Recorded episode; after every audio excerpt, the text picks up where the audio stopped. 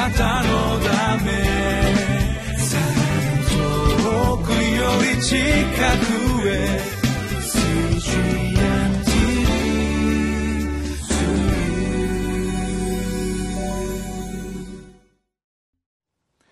皆さんこんにちは。博多キリスト教会の佐見武と申します。今日は5月の30日水曜日。聖書の箇所は支援89編の19節から37節の御言葉です。タイトルは決して破棄されない永遠の契約とあります。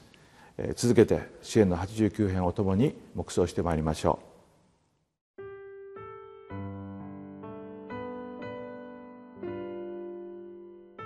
う。詩編89編19節から37節。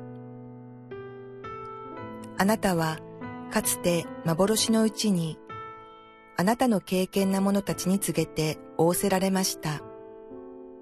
私は一人の勇士に助けを与え、民の中から選ばれた者を高く上げた。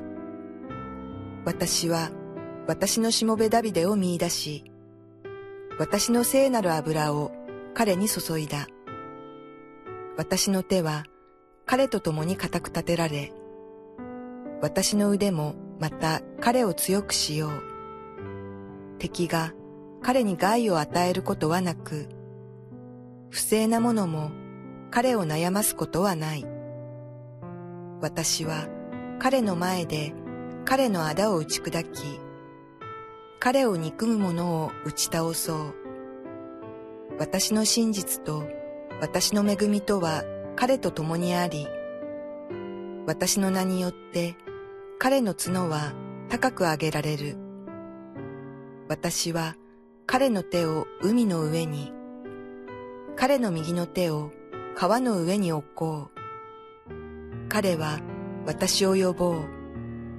あなたは我が父、我が神、我が救いの岩と、私もまた彼を私の長子とし、地の王たちのうちの最も高いものとしよう。私の恵みを彼のために永遠に保とう。私の契約は彼に対して真実である。私は彼の子孫をいつまでも彼の王座を天の日数のように続かせよう。もし、その子孫が私の教えを捨て、私の定めのうちを歩かないならば、また、もし彼らが私の掟を破り、私の命令を守らないならば、私は杖を持って彼らの背きの罪を、無知を持って彼らの咎を罰しよう。しかし、私は恵みを彼らからもぎ取らず、私の真実を偽らない。私は私の契約を破らない。唇から出たことを私は変えない。私はかつて我が性によって誓った。私は決してダビデに偽りを言わない。彼の子孫は常しえまでも続き、彼の王座は太陽のように私の前にあろう。それは月のように常しえに固く立てられる。雲の中の商人は真実である。セラ。えー、昨日は苦難の中でこの神様を賛美することの重要性について共に学びました。その賛美は神様の契約の御言葉に根ざした賛美でありましたではその契約の御言葉はどのようなものであるのか今日の箇所を通してもう少し詳しく見ていきたいと思います。ダビデとの契約は神の子である私たちとの契約でもあります。この私たちはこの契約の御言葉によって強められることを心から願います。その契約の御言葉は特にこの改革校で書かれた部分によって語られていますけれどもまず19節から21節の部分を共に見てみたいと思います。あなたはかつて幻のうちにあなたの敬虔な者たちに告げて仰せられた。私は一人の勇士に助けを与え民の中から選ばれた者を高く上げた。私は私のしもべダビデを見出し私の聖なる油を彼に注いだ。私の手は彼と共に固く立てられ私の腕もまた彼を強くしようというふうにあります。ここでこの幻のうちに敬虔な者たちに告げられたとありますけれどもこれはおそらく預言者ナタンを通してダビデに語られた部分を意味していると考えられます。それは第2サムエルの7章の4節5節にこのように語られています。その夜のことである次のような詩の言葉がナタンにあった。言って私のしもべダビデに言え主はこう仰せられるというふうに続いていきます。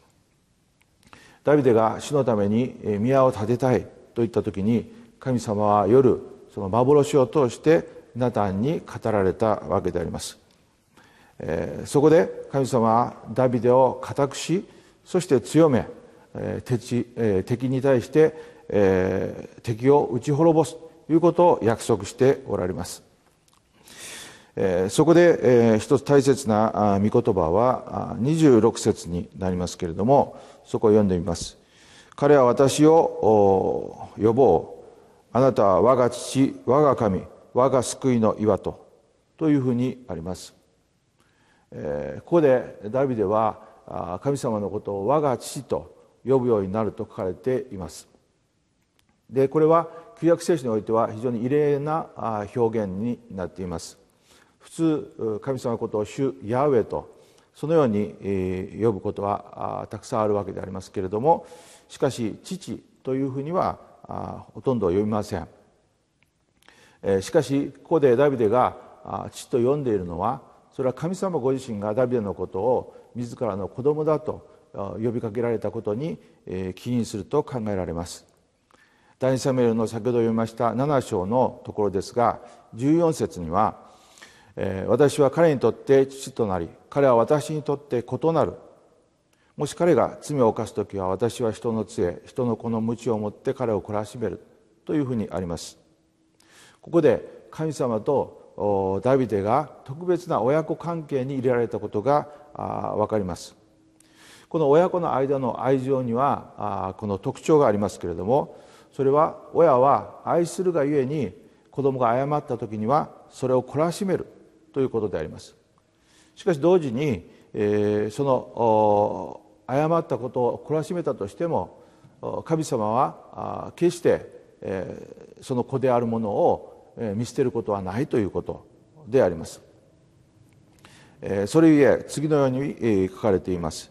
本文の30節から32節のところを見ますともしその子孫が私の教えを捨て私の定めのうちを歩かないならばまたもし彼らが私の掟を破り私の命令を守らないならば私は強を持って彼らの背きの罪を鞭を持って彼らの咎を罰しようというふうに書いています、えー、ですからあこのダビデ以降ソロモン王になり、えー、そして、えー、この時代が経っていく中で民はまた神様から離れ偶像礼拝に走りそしてさまざまな罪に陥っていきます。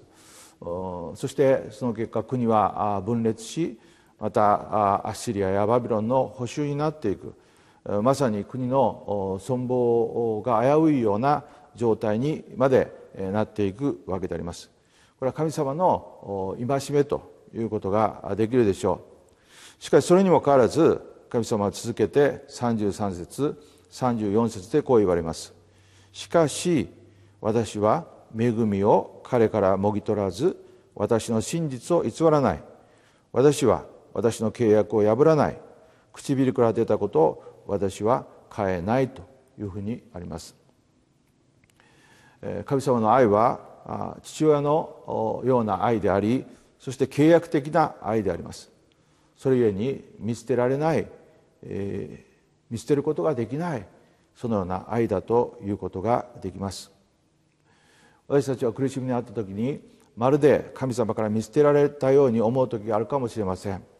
しかしそこで覚えなければならないのはこの永遠の契約その愛はこれは変わらないということであります。この契約は実際にこのダビデの子孫であるこのイエス・キリストによって完成されることになります。神様の義は罪人のその罪を罰せずには起きません。しかし神様そうであってもその人類を見捨てることはできないわけであります。それゆえに神様は一人子であるイエス・キリストをこの地上にお使わしになりその身代わりとしてその裁きを受けてくださったというふうに聖書の中に書かれています。このことこそが私たちが神様を賛美することができるそのことの理由というふうに言うことができるのではないでしょうか。最後にローマ書の8章の35節から39節の御言葉を読みたいと思います。私たちをキリストの愛から引き離すのは誰ですか？観難ですか？苦しみですか？迫害ですか？飢えですか？裸ですか？危険ですか？剣ですか？あなたのために私たちは一日中死に定められている。私たちはほふられたほふられる羊とみなされたと書いてある通りです。しかししかし私たちは私たちを愛してくださった方によってこれら全てのことの中にあっても圧倒的な勝利者となるのです。私はこう確信しています。死も命も見つかいも権威あるものも今あるものも後に来るものも力あるものも高さも深さもその他のどんな被造物も私たちの主イエス・キリストにある神の愛から私たちを引き離すことはできません。アメン。皆さんどうぞ今日このダビデの契約そして父なる神様の愛を覚えてください。私たちが試みにあったとしても私たちは神様から見放されたわけではありません。その契約をもう一度黙想しながら主を褒めたたえていきたいと思います。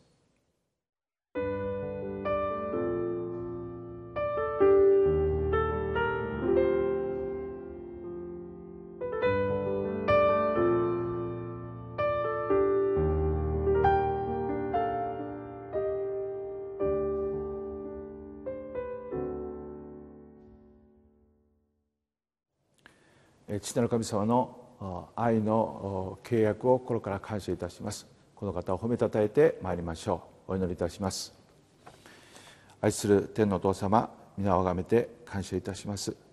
私たちは苦しみの中にある時にしばしばこの契約を忘れそして見放されたような気持ちになることがありますけれども永遠に変わらないあなたの契約がありそれゆえにあなたの愛から引き離されることはないことを決して忘れることがないように導いてください。